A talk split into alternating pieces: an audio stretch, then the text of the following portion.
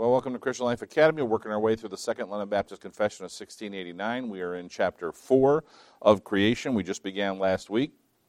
So we're actually just working through the first paragraph.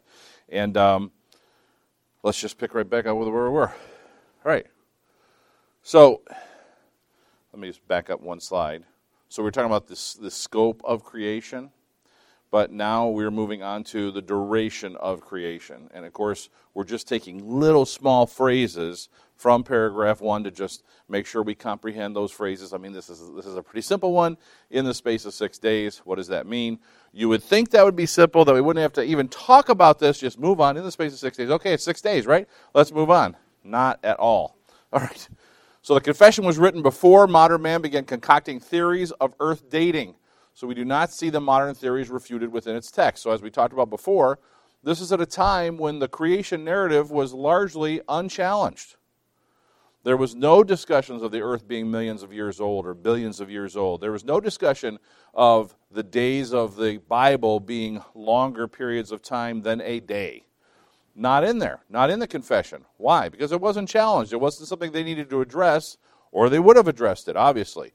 Can we acknowledge that there are churches today that have differing views on this, on whether or not it is six actual literal days or whether or not it is longer, ages of time, periods of time, the day age theory. You might have heard that before, right? All of this is relatively new. So that's why the confession doesn't address it. It just says in the space of six days. Obviously, what we know is happening today, there's an attempt to create an alter, alternate to an alternative to creation. The theory of evolution must rely on extremely long periods of time in an attempt to explain its theory of origin. They must discredit the biblical six days of creation. Why is that? Why does evolution need long periods of time for man to come about in order to justify its suppositions? Because there is no way to explain an animal becoming a man. No way to do it. There's no way to explain a rock becoming an animal. Solar rain becoming an animal. And if you don't think that what I'm saying is true, I challenge you to just pick up your phone and go onto the web and Google origin of man, origin of species, origin of creation. And you will find out when you look at evolution that that's exactly what they're saying. They're literally saying that animals came from rocks, that man came from a rock. So, how could that possibly be? Well, they have to have extended periods of time. There is no dating system that exists that's foolproof. Every single dating system that they have has been shown over and over again to be inaccurate, to be incorrect. Now, why is that? I feel like I'm really skipping ahead, but that's all right. Why is that that they are inaccurate? Well, it's because they are based on and dependent on a consistency in atmospheric conditions. Now, what do I mean by that? Well, what I mean is is that they're dependent, for instance, on carbon existing at the same rate forever since the beginning of the Earth's formation. So, in other words, if they can go back and use carbon dating to say how much carbon is in something, then they can say, oh, well, carbon is accumulating in something at this rate, so we must go, we know that that then means this existed for this long. If we go back to no carbon. Are you with me on this? Now, that has two essential problems that are undeniably a problem. Number one is that it's been consistent. Is that it's been consistent. It hasn't been consistent. New rocks created from volcanoes are measured at millions of years old. You think there's a problem here?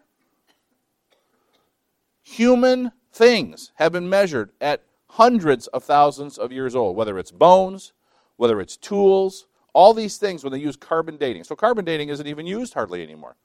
Not hardly, but still, still used and still in all the textbooks. Still taught, still part of the theory. So they use argon gas, they use all kinds of different things. It all has the same first problem, which is that it's based on a continuous and consistent accumulation of that material. Same thing, by the way, with radiation, except the opposite. So that the radioactive, the gamma rays that come off of radio, radioactive sources are leaving at an extended at the same rate forever, right? So when you hear something, somebody says something's radioactive and it has a half life of 500,000 years, let's say. Right? Different things have different half lives. But what's a half life? Well, that's how much, how long it'll take until half the amount of radiation is actually gone. Are you with me on this? It's dissipated. Well, the problem is there's two problems with that. The problem is is that well, again, it depends on it being consistently giving off the radiation, which doesn't always happen. There are some things that are radioactive that give it off at, an, at a different rate, varying rate. Depends on the atmosphere. Interestingly enough, it changes. The second flaw in all of this is the idea that the earth was not created with age. Are you with me on this? If God had created the earth as new, as new, that would mean that the plants are seeds. What could the animals have eaten? It's a problem, isn't it? Would the ground have everything in it that it needs to, if you take dirt, let's say dirt, what is dirt? I mean, some get some farmers here, so they may come up with some different answers for this. But what is at its core? I'm not talking about the things that are in the dirt. I'm talking about what is dirt in its core. It is a mineral. It's a mineral. Now, depends on the kind of dirt, right? to make it up. Like clay, for instance, is not just clay. There's no periodic element for clay. It doesn't exist. There are different elements that actually come together to make up clay. All right? Now, you can say sand, that's silicon, silicone, right? I mean, silica, and that is actually on the periodic chart. That does exist. But my point is this, forget about that. The point is this is that in dirt where you're going to grow plants, you need other things. Can you just have a mineral and expect plants to grow? You can't. In fact, if you're watching the farm fields around here, you see that, you know, pretty often farmers will do a huge dump of lime that they then spread out on the field. Why is that? Doug, why is that? Raise the pH level because the dirt is not good enough as it is.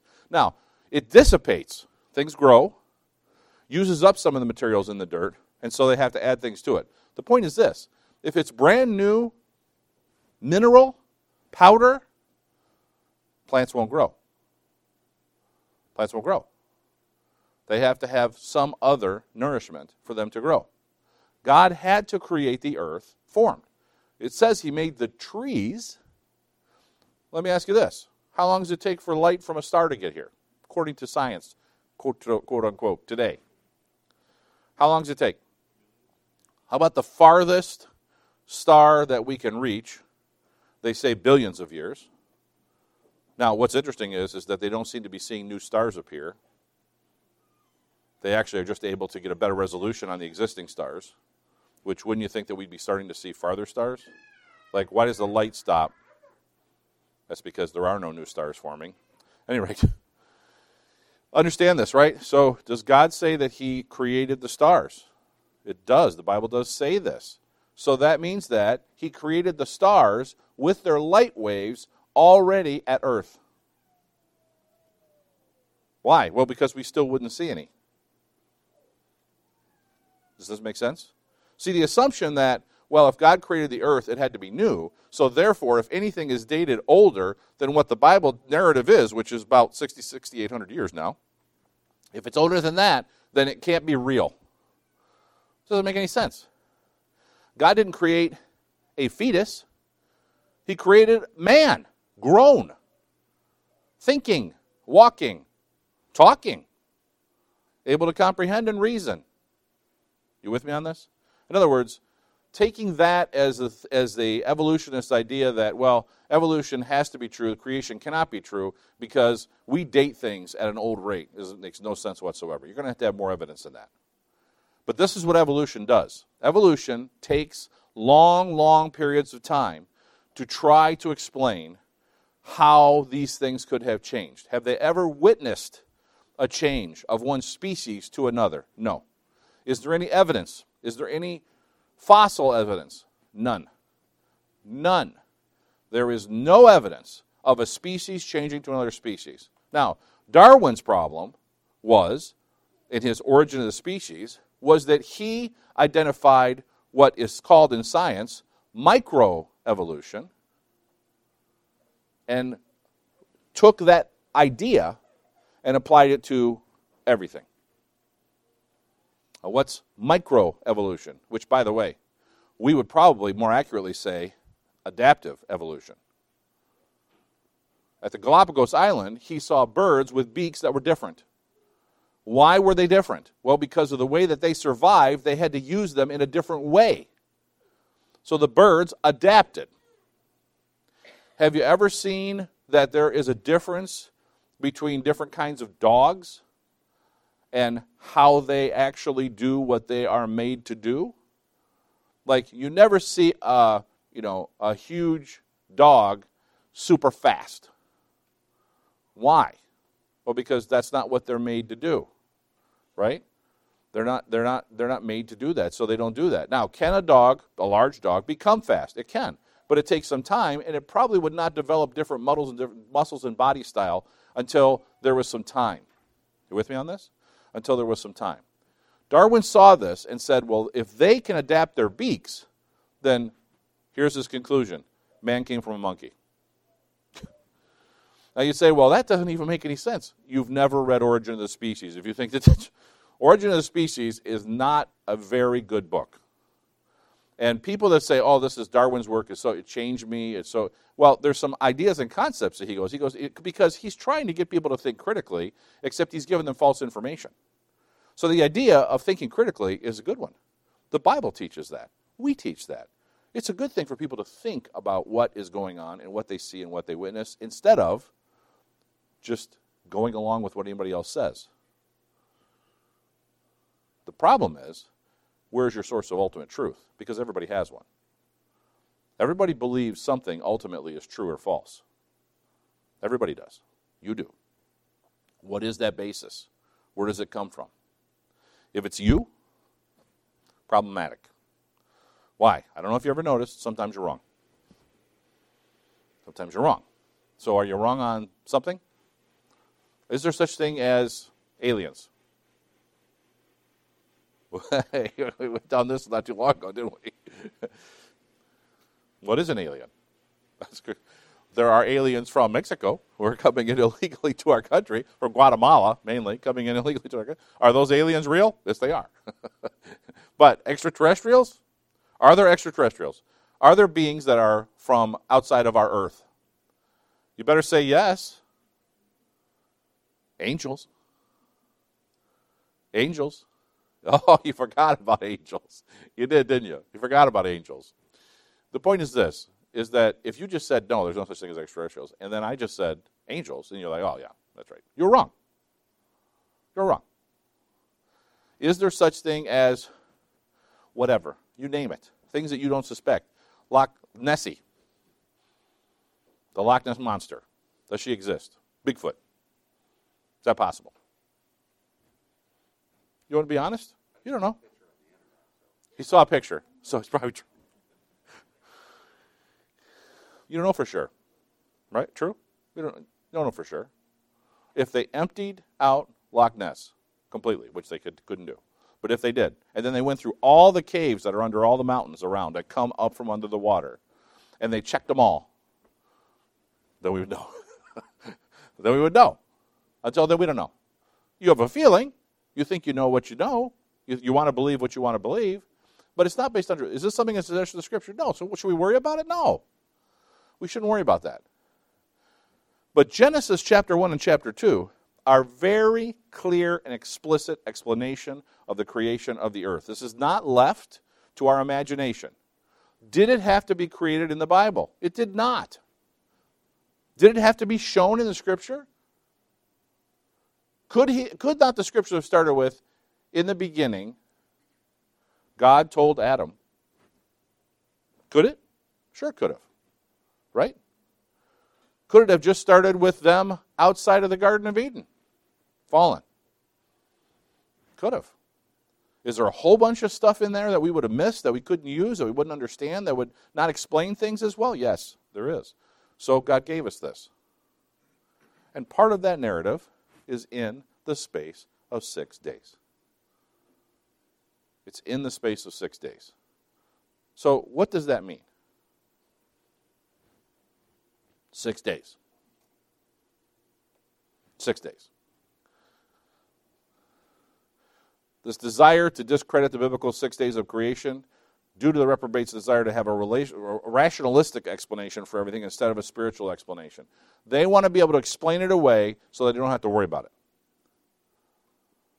Now, why do we say that? Because the Bible says this. That's why we, we know that this is the case.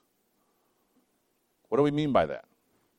We mean that people want to be able to explain it so that they don't have to accept that they can't explain it. Are you with me on this?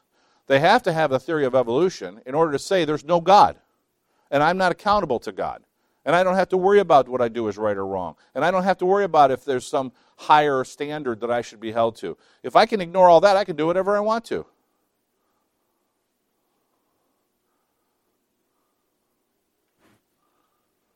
Believers must acknowledge God as the creator of the universe, yet some seek to blend the theories of the age of the earth with God using evolution to create the earth. So, this is the day age theory. But God did not need billions of years. He did not need six days. He did not need six minutes. He is God. Everything that we see in the six days of creation could have been created in an instant. Done. Everything created. Everything created. Now you say, well, that's a lot. He's God. If he couldn't do that, is he God? You know, we skip this one little part. Like when you read through it, we read through last week, right? We read through the creation narrative. When you read through that, you know, there's this one little part you think about, okay, wow, he created all the plants, the trees, everything, the grass in a day. It's a day. Did the whole. What else did he do that day, by the way? The animals. Animals, same day. Well, that's a lot. Did you ever really think about the fact that he created the universe in a day? All of the stars, the suns, the phenomena, planets, moons, asteroids, comets, all created in a day. Arguably, more to do than the plants and the animals. God doesn't need the time. He didn't need the time. There would be no explanation that's valid to say why God would need millions of years to create the earth, except if he wasn't God. So, this people that try to blend these two things, all they're doing is they're accepting some of evolution and saying, well, I must accept what they're saying and find a fault with the scripture, so I'll try to make the scripture fit. Well, as you're going to see, it doesn't fit. The scriptural evidence for a literal six days of creation is overwhelming and conclusive. The Genesis 1 account of the evening and the morning, quote, the evening and the morning were the first day, unquote, etc., all, of course, it does this for every day, are a reflection of a single literal day, not a period of time. If the Bible just said a day, there's a, there's a problem. It doesn't just say a day. It identifies the beginning and the end of the day, the evening and the morning.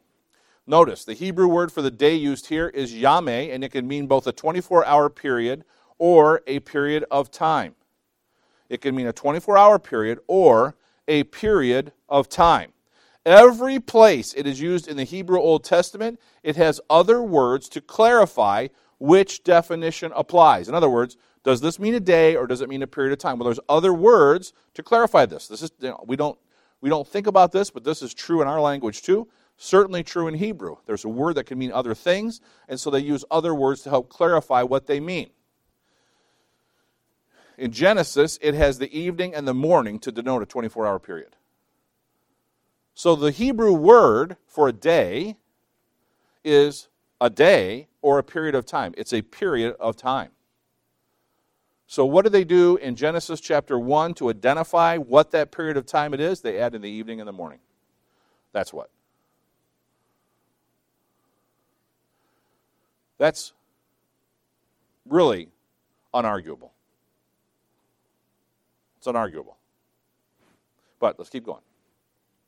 If there were periods of time instead of literal days, there are huge problems with creation actually surviving because all plant life was created on day three, while the sun was not created until day four. What do plants need to live?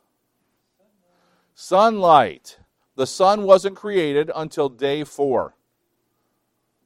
A sun to light the day, the moon to light the night. That's what was created in day four. If there was any period of time between day three and day four, the plants would have died. They wouldn't lift. Even perfectly created plants. Now, by the way, the day age theory, depending on whose day age theory you listen to, is either thousands of years or millions of years between the days. Both are a problem. Both don't work with the days of creation. Both don't work with the Hebrew wording. Doesn't work. Which, by the way, it also doesn't work with evolution. Because evolution says that the origins of the earth and the history of the earth are far, far longer than that. Other references in Scripture reflect the literal sixth day of creation, including, and let's look at, I'll read these passages to you Exodus 20, verses 8 through 11. Remember the Sabbath day to keep it holy.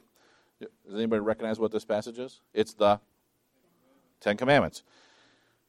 Six days shalt thou labor and do all thy work, but the seventh day is the Sabbath day. Okay, let me ask you a question. Remember the Sabbath day to keep it holy. Six days shalt thou labor and do all thy work. Are we talking about millions of years? Are we talking about thousands of years? This sounds like we're talking about days. But the seventh day is the Sabbath of the Lord thy God. In it thou shalt not do any work, thou nor thy son, nor thy daughter, thy manservant, nor thy maidservant, nor thy cattle, nor thy stranger which is within that is within thy gates. For in six days the Lord made heaven and earth, the sea, and all that is in them, and rested the seventh day. Wherefore the Lord blessed the Sabbath day and hallowed it. Exodus 20 is reiterating the fact that this was one week. It was seven days. It was not extended periods of time. If you believe in the day age theory, you have a problem with Exodus 20. Is there any question that God meant the seven day week? Was there any question to the Israelites? Was there any question to Christ? None. None. Exodus 31, 13 to 17. Speak thou also unto the children of Israel, saying, Verily my Sabbaths ye shall keep, for it is a sign between me and you throughout your generations, that ye may know that I am the Lord that does sanctify you. Ye shall keep the Sabbath, therefore, for it is holy unto you. Every one that defileth it shall surely be put to death. For whosoever doeth any work therein, that soul shall be cut off from among his people. Six days may work be done, but in the seventh is the Sabbath of rest, holy to the Lord. Whosoever doth any work in the Sabbath day, he shall surely be put to death. Wherefore the children of Israel shall keep the Sabbath, to observe the Sabbath throughout their generations for a perpetual covenant. Is there any question about what God means here? Is there any question about how serious he is about having seven days? You can say, oh, well, that's part of the ceremonial law. Oh, I didn't read the last verse. It is the sign between me and the children of Israel forever. For in six days the Lord made heaven and earth. On the seventh day he rested and was refreshed. The point is, God's example is work six days, don't work the seventh day. The seventh day rest. God's example. It wasn't the children of Israel's example, it was God's example. God rested the seventh day. God did not work six days. Why? Did God need to rest? He did not need to rest. He rested as an example to us. Why do you think that is? Well, the scriptures actually tell us. It's so that man doesn't doesn't worship work. Because man needs to be refreshed. Man needs rest. I mentioned it last week. There's been I should get some few quotes from some of these to put into this part because it'd be really it'd be good. But there's numerous experiments with changing the work week. What if we make it an eight day week? What if we make it a 10 day week? What if we make it a 12 day week? There's been a lot of discussions and some experimentation that they have done with how people would react mentally, physically, you know, in their actual biology, what would happen if we made it a longer work period. So they put people under these tests where they go through this period and they actually, I mean, I, I remember one of the tests was it was in one of those, um, it was like the bubble, you know, one of those things where they actually had a uh, people that were separated, you know, where they're not around other people. Because you can imagine if you try to do that, well, you would, everybody else would be like, on a weekend, you wouldn't, right? So you would kind of know. So people that they had actually isolated, they tested it. And what they found out was, was that when they did anything other than seven days, people biologically had problems. They got sick because you're designed to work on a seven day week. God made you that way, and He set the example in creation. The greatest work we see from God, creation, He did the same thing to show us. rested. Seventh day. Christ referenced Genesis, but not specifically the six days. However, he did validate Genesis and Moses' writings as historically accurate. Where do we see that? Mark 10 6. But from the beginning of the creation, God made them male and female. By the way, you want to argue about, argue about different genders and binary people and all those things? Sorry. Christ says it. God did it. From the beginning, God created them male and female. There is no other chromosomes. It's male and female. That's it. Doesn't matter what pronouns you want to use. You're either male or female. That's it. It doesn't even matter if you have the surgeries. You're still male or female. That's it. Your chromosomes don't change. You can't change it. Science can't do that. Surprise. Sorry, very politically incorrect. Mark 13:19 For in those days shall be uh, shall be affliction such as was not from the beginning of creation, which God created unto this time, neither shall be. This is again Christ speaking, pointing out the fact that God created, is referencing, of course, creation narrative. Where is that? Genesis. Luke 11, 50 to 51, that the blood of all the prophets, which was shed from the foundation of the world, may be required of this generation. From the blood of Abel unto the blood of Zacharias, which perished between the altar and the temple, verily I say unto you, it shall be required of this generation. What is he talking about? The blood of Abel until the blood of Zacharias. Were there anybody that died after Zacharias until his time? Of course. There was this period of silence, right? There was a period where no scriptures were written for a long period. Did people die during that? Of course they did. What is he talking about? He's talking about the entirety of the Old Testament. The first person to die in the Old Testament is Abel. Killing, I'm sorry, Abel killed by Cain. First blood. Last blood, Zacharias. Now you say, well, yeah, I turned to Malachi. That's the last person that died in my Bible. You don't have a Hebrew Bible. In the Hebrew Bible, Second Chronicles is the last book. And Second Chronicles, the last person that can be killed is Zacharias. Christ is actually re- referencing here the entirety of the Old Testament. Again, he doesn't start after the book of Moses. With me on this? He doesn't start with First Kings. He doesn't start with First Chronicles. He starts with the writings of Moses. Genesis. John 5, 45 to 47. Do you think that I will accuse you to the Father? There is one that accuseth you, even Moses, in whom ye trust. For had ye believed Moses, you would have believed me, for he wrote of me. But if you believe not his writings, how shall you believe my words? Who is he using to convict these people about what they believe? Moses. Going back to Moses. Again, authenticating Moses. Matthew 24, 38 to 39. For as in the days that were before the flood, they were eating and drinking, marrying and giving in marriage, until the day that Noah entered into the ark, and knew not until the flood came and took them all away, so shall the coming of the Son of Man be. What is he referring to? Before the flood, right? When the flood hits, when Noah goes into the ark. Where is that found? Chronicles? No, Genesis. Genesis. Again, Christ is verifying the validity of Genesis. All right. Moving on. The result of creation. The result of, of creation. Notice that the confession ends this paragraph with, and all very good. During the first five days of creation, we see God looking at his creation and saying that it was good. But when creation was complete, he called it very good. He called it very good at the completion of creation. Everything God does is perfect, and observing his completed creation, God himself calls his finished work very good. We cannot redefine that creation as flawed, insufficient, or in any way less than God's own claim. Now, why do we say this? Why do we say this? Because this is one of the problems with the day age theory, or the idea that the creation account is actually God's second time, or that he took what existed before and made it new. These are some of the arguments. Well, okay, the Bible could be real, but the earth actually evolved before that. And then when God came in to do the creation account, he destroyed everything that was on the earth. That's why we find all the fossils. There's so many flaws in that statement that don't make any logical sense, and there's no scientific evidence for that. But the problem is, is that why would God call it very good when it was perfect creation before the fall if it was not very good? Was there death before? Was there creatures that were being killed before? No, there wasn't. But some will have to go to that because they can't explain the millions and millions and millions and hundreds of millions of years that they need to try to explain evolution. By the way, really simple deal. I don't know if uh, Kent Hovind says this or others, but it does that absolutely makes sense.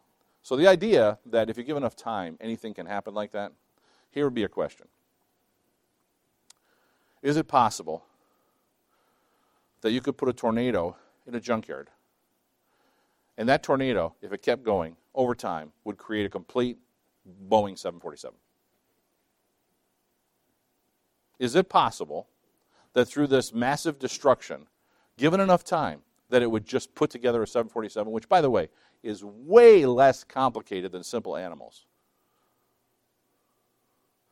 Not alone humans. Humans are way more complex. Is it possible that that could happen? evolutionists would have to say yes. They'd have to say yes. Because they're wanting you to believe more than that, far more than that, that it just happened. This reflects that God cares about his creation and that God only creates what is good. It's good, it's good, it's good, it's very good. God cares. This is another rejection of evolution, the theory that millions of years existed, existence preceded man with all the violent death and struggles of one species becoming another species. If that had occurred before man existed, the sixth day, could God have called it very good? See, all of this stuff that evolutionists say is violent. It's not just like something eased into another creature. Oh, no. No. They know it had to be violent. Like that these changes would be violent to any species. Hmm. It just didn't, it never happened. They don't have any proof that it ever did happen. Never seen one. Since sin has entered into the word, creation of the world, creation is tainted, and although created very good, it now includes evil and corruption, of course, right? So we did see a change. Genesis 131. And God saw everything that he had made, and behold, it was very good. And the evening and the morning were the sixth day. So at the sixth day, before he rested, God saw everything He created, and said it was very good. Right. Paragraph 2. The pinnacle of creation. After God had made all other creatures, He created man, male and female, with reasonable and immortal souls, rendering them fit unto the life to, for God, to God for which they were create, being created. I'm sorry, were created, being made after the image of God, in knowledge, righteousness, and true holiness, having the law of God written in their hearts and power to fulfill it, and yet under a possibility of transgressing, being left to the liberty of their own will, which was subject to change. All right, so this is kind of a summary of man. What man is, how he was created. So, fortunately, we're going to break that down a little bit to get into that a little bit more. All right. So, obviously, the paragraph begins with After God hath made all other creatures, he created man, male and female with reasonable and immortal souls. God made man after all other creatures so that he would rule over them. We'll see this. God made man after all other creatures so he would rule over them. God created each gender differently and blessed them uniquely. Each has their own role, but no one gender is better than the other. God made them both in his image. To deny the distinct way God made each gender is to deny his blessings. We don't even have to get into all the discussions about this, although the world, of course, is consumed with discussions about this today. there is a difference in genders. And I'm not just talking about the physical differences, there are differences. Now, do some women have some more masculine tendencies? Do some men have some more feminine tendencies that we would say feminine tendencies or masculine tendencies? You could say yes. Although, you also see that many times those exhibit themselves situationally. A woman's on her own. Shouldn't have a partner. She kind of has to stand up and do her own thing. Yes? Is she going to exhibit some masculine tendencies when that happens? Yes. A man has to care for someone. He's going to exhibit something that's foreign to him, that he doesn't normally do. He's going to be nurturing. He should be. That's not something he's normally built to do very well. In fact, all the women in here could probably say a hearty amen if they're honest that your husband is not as nurturing as you would like him to be. It's not just it's not built that way. He's built to provide for you, to defend you, to work, to produce. He should nurture you. The Bible teaches us that we should be doing this. We just don't do it very well. It's a masculine tendency. Is that a bad thing? Who did God give the job to tend the garden to? Adam. Adam. When we see the curse, the curse that God gives to man because of the first sin, kind of two things, isn't it? Besides death. Two things. It's going to be hard to work, it's going to be hard to have children. Do you think that God meant when He said it's going to be hard to bear children, there'll be pain in childbirth, that He meant just the actual pain in childbirth? Like when Eve was going to have her first baby, it wouldn't actually have hurt? It's possible. But do you think that maybe He means the whole child rearing? Is there anybody that had no pain in child rearing? Had the perfect child? I'm looking right here. They're like, ah, no. Pain. Pain. God made the genders differently on purpose. They complement each other. They complement each other. And even in a marital relationship, you'll frequently see, because this is the way that it works, God's built this into us, that couples will get together who have complementary strengths not the same strengths, complementary strengths. If they have the same strengths, usually that ends up with this butting heads, fighting, divorce. God made them different on purpose. On purpose. Reasonable means the ability to reason or think. Notice we said here even all creatures, he created male and female with, and with reasonable and immortal souls. The reason means the ability to reason or to think. Man has been made with an immortal soul. Once created, it never ceases to exist. It is immortal. It didn't exist for all of time. You don't have the spark of God in you. You didn't, your soul didn't exist since the beginning of creation.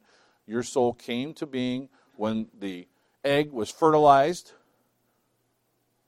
And at that point, now that's a soul. And that soul lives forever. The body, no. The soul, yes.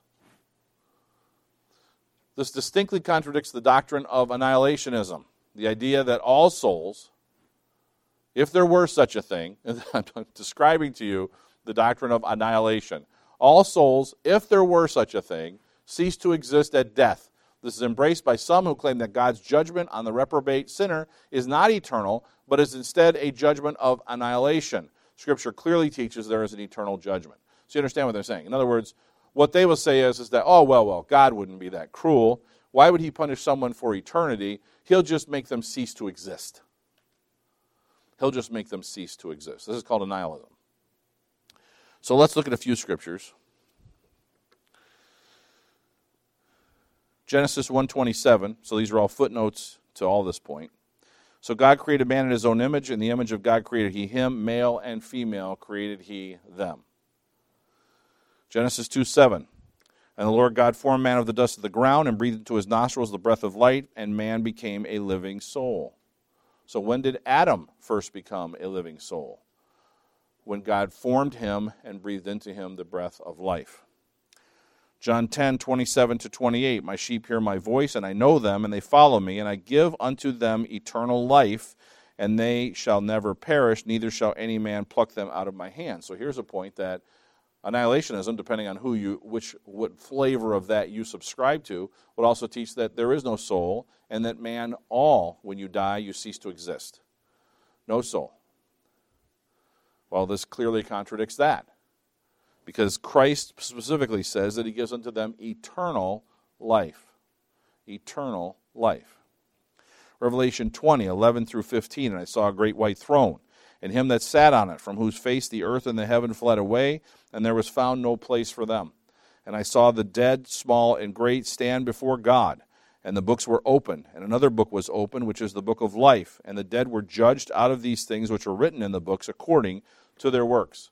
And the sea gave up the dead which were in it, and the death and hell delivered up the dead which were in them.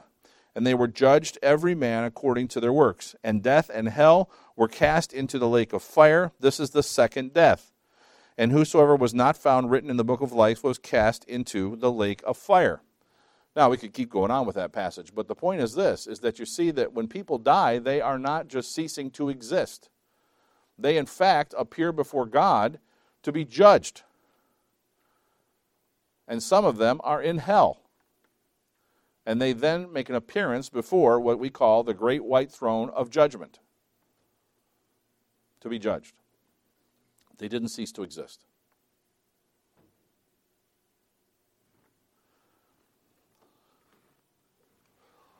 Paragraph 2 continues rendering them fit unto that li- unto that life to which for God to God for which they were created. Let me start that again because I screwed that up twice. Rendering them fit unto that life to God for which they were created, being made after the image of God in knowledge, righteousness, and true holiness. Well, you can kind of this is pretty basic here, but you kind of see that man was equipped or fit for the life God created him for in the garden. He was equipped to do this. This was accomplished by his being made after the image of God in knowledge, righteousness, and true holiness. So you say, well, what does it mean to be made in God's image? Well, it's actually in knowledge, in righteousness, and true holiness. That's what you are made in the image of. You're made in the image of God in this way. How does that work out? Are you truly holy? No, you're fallen. You're in sin. But man was created in God's image in these ways. Man was created with the knowledge that he needed. He was not omniscient as God, but reflected God's image with his knowledge, right? He wasn't equal to God in knowledge, but he was given a great deal of knowledge. Think about this. Do we see any evidence in Scripture whatsoever that God had to teach man to breathe, to walk, to talk, to identify different kinds of animals, to come up with different sounds? so that he could name the animals? Think about that. He, there was no phonics classes for Adam. He already had the knowledge. Man was created in perfect righteousness. This is called the original state of righteousness. And obviously, before he fell, he was righteous. Man was created in true holiness and practiced that holiness in word and deed. Before the fall, they were truly and perfectly holy until sin. Let's read a few passages. Ecclesiastes 7:29. Lo, this only have I found that God hath made man upright, but they have sought out many inventions. God started by making man right, but man went the wrong way. Genesis 1:26 and God said, "Let us make man in our image, after our likeness." Let them have dominion over the fish of the sea, and over the fowl of the air, and over the cattle, and over all the earth, and over every creeping thing that creepeth upon the earth. Who has dominion over every creature? Man. Man. When, when he says, after our likeness, what's this key phrase? Do you think it meant that Adam looked just like God? No. No.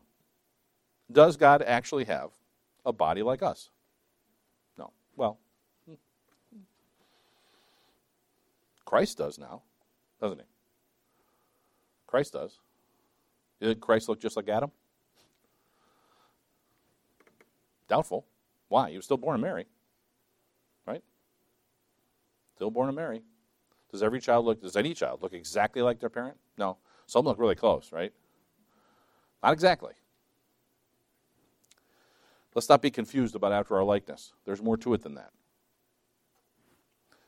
Colossians 3:10 and have put on the new man which is renewed in knowledge after the image of him that created him. So when someone is saved, they put on the new man renewed in the knowledge after the image of him that created him. So who was created in God's image? Man.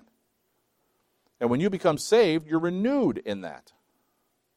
And then you still have the human nature. So what happens? You sin. Ecclesiastes, I'm sorry, Ephesians 4:24, and that you put on the new man, which after God is created in righteousness and true holiness. So now we don't see just renewed in knowledge. We see, and that you put on the new man, which after God is created in righteousness and true holiness. So the true man of God is created like Adam was in righteousness and true holiness. And that's our goal, is to get to that. That's full sanctification, which will happen when? In 2024? Maybe. When you die, or when Christ returns. Okay. The integrity of man.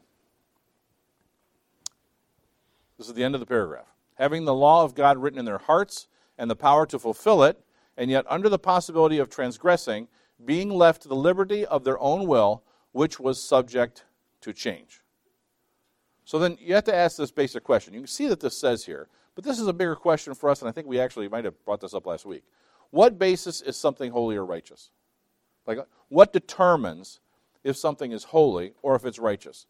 There is a standard or a law that must be applied. God's law is the only true measure of holiness and righteousness. So if someone says, well, that's righteous or that's holy or whatever, where is the true standard for that? God's Word. That's the only standard. Everything else is us making it up. You understand? Maybe. You're not really so sure. I can see some of your faces. You're not so sure. All right. So, you should just readily admit that this is true. But what this really reflects is the reality that we often try to, try to make things holy or righteous in our own minds. And we can't do that. We can't do that. So you could say, well, I think it's holy if I do this during the worship service, or I don't do this during the worship service. Is there a standard? God's Word. Now you say, well, I think I can figure that one out. I'm, I've paid attention, been to church before. Okay, so is it righteous or unrighteous to chew gum in church?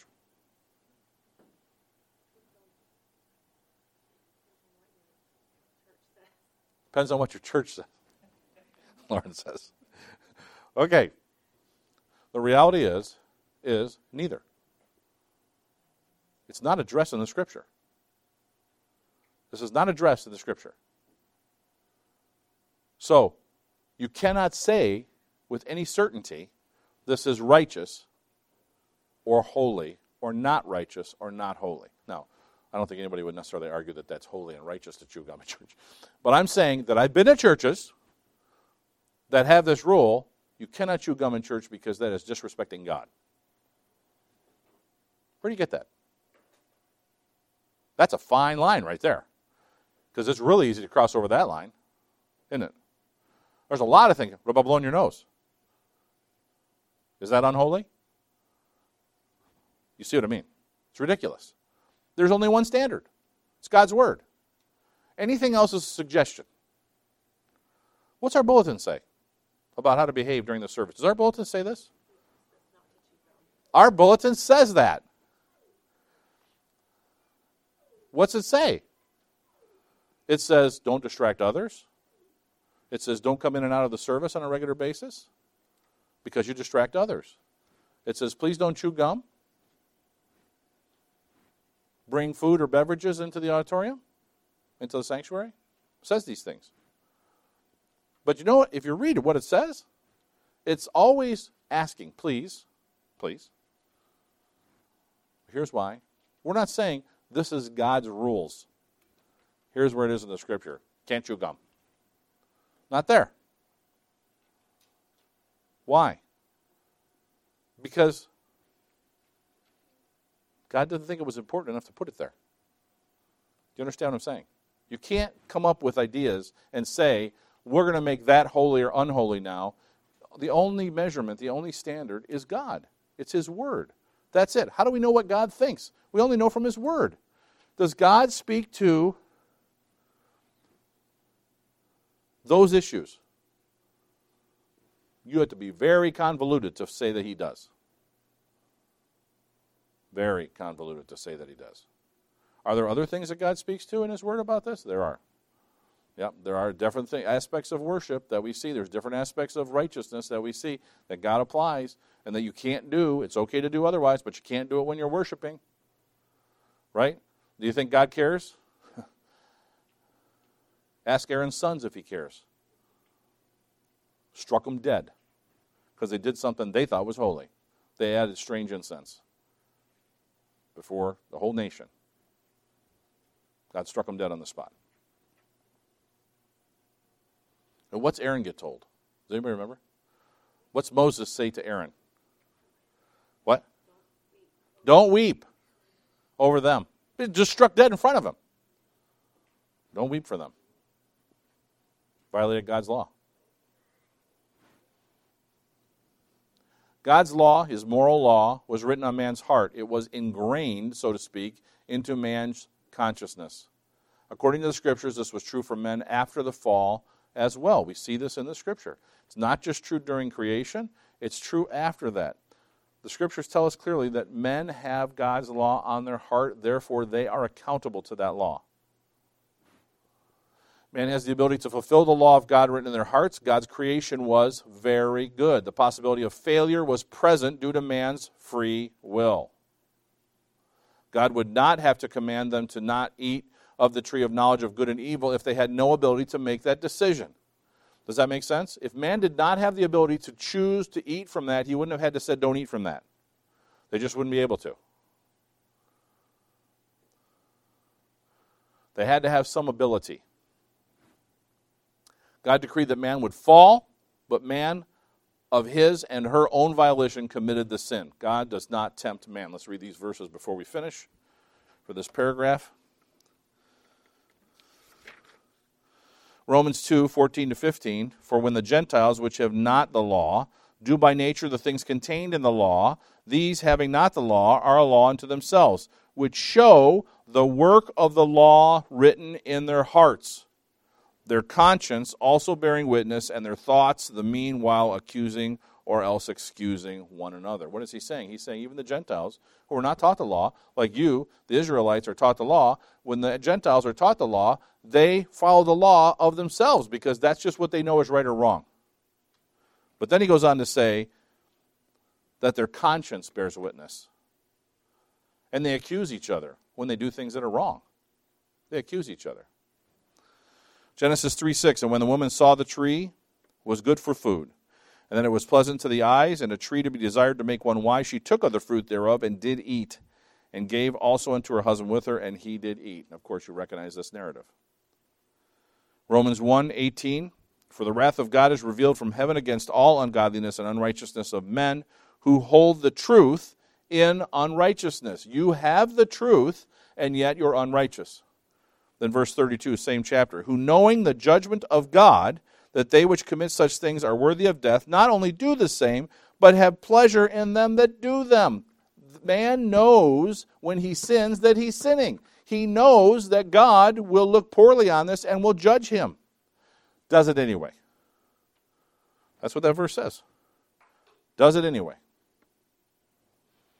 James 1:13 Let no man say when he is tempted I have tempted of God for God cannot be tempted with evil neither tempteth he any man.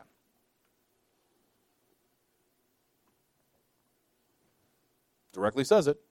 Not much, not much question there. Let's close today's class in a word of prayer.